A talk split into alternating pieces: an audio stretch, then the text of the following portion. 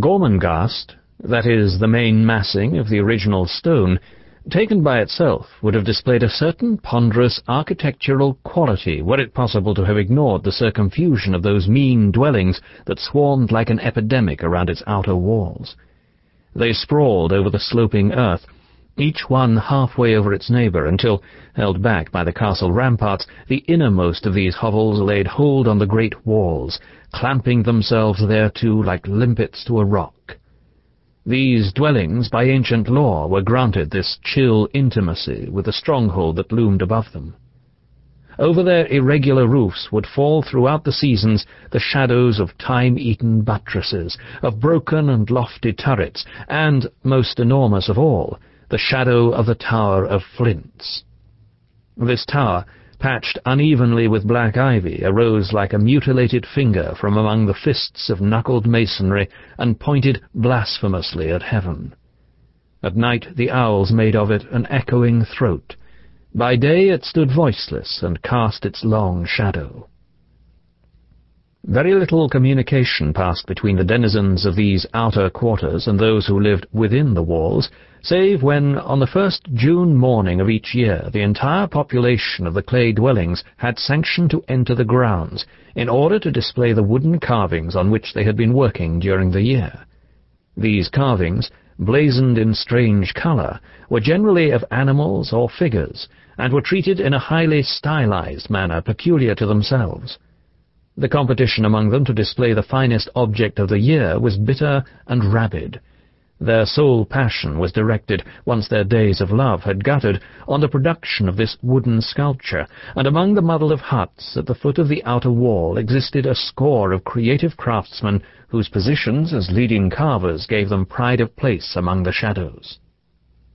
At one point, within the outer wall, a few feet from the earth, the great stones of which the wall itself was constructed jutted forward in the form of a massive shelf stretching from east to west for about 200 to 300 feet.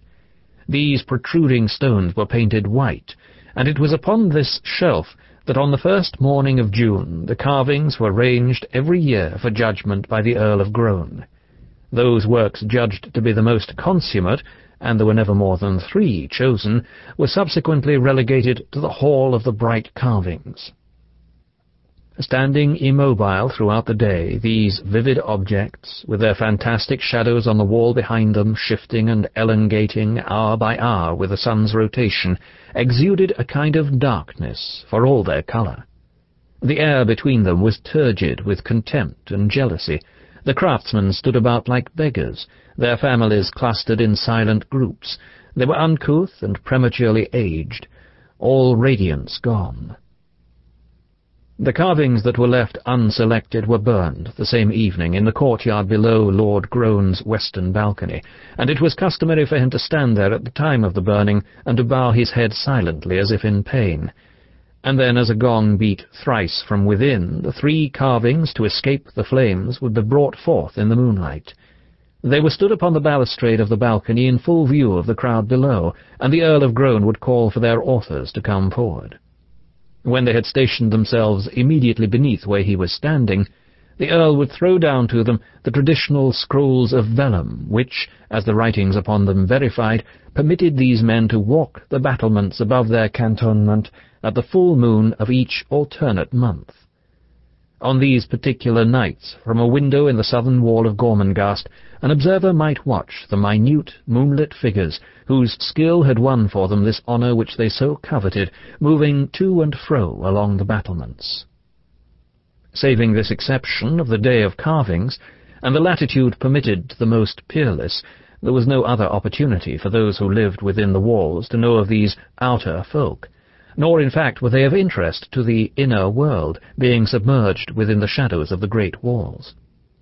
They were all but forgotten people, the breed that was remembered with a start, or with the unreality of a recrudescent dream. The day of carvings alone brought them into the sunlight, and reawakened the memory of former times. For as far back as even Nettle, the octogenarian who lived in the tower above the rusting armoury, could remember, the ceremony had been held. Innumerable carvings had smouldered to ashes in obedience to the law, but the choicest were still housed in the hall of the bright carvings. This hall, which ran along the top story of the north wing, was presided over by the curator, Rotcod, who, as no one ever visited the room, slept during most of his life in the hammock he had erected at the far end. For all his dozing, he had never been known to relinquish the feather duster from his grasp, the duster with which he would perform one of the only two regular tasks which appeared to be necessary in that long and silent hall, namely to flick the dust from the bright carvings.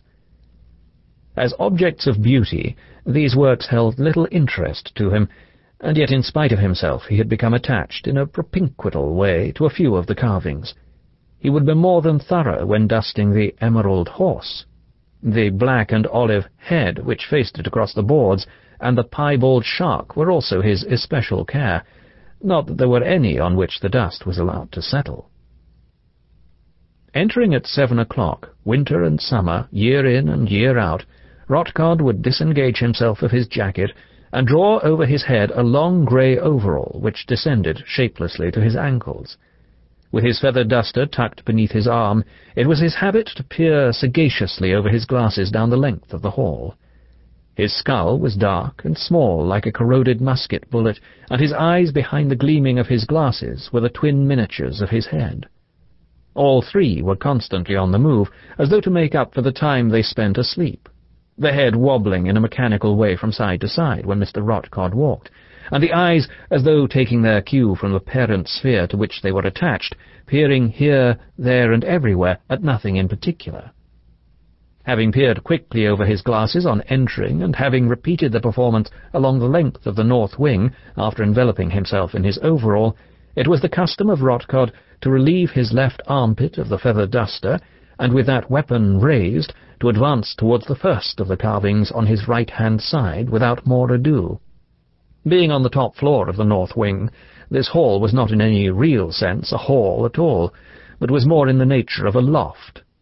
The only window was at its far end, and opposite the door through which Rotcod would enter from the upper body of the building. It gave little light. The shutters were invariably lowered. The hall of the bright carvings was illumined night and day by seven great candelabra suspended from the ceiling at intervals of nine feet. The candles were never allowed to fail, or even to gutter, Rotcod himself seeing to their replenishment before retiring at nine o'clock in the evening.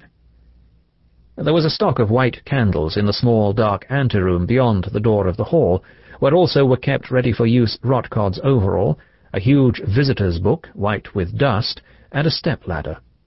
There were no chairs or tables, nor indeed any furniture save the hammock at the window end where Mr. Rotcod slept. The boarded floor was white with dust, which, so assiduously kept from the carvings, had no alternative resting place, and had collected deep and ash-like,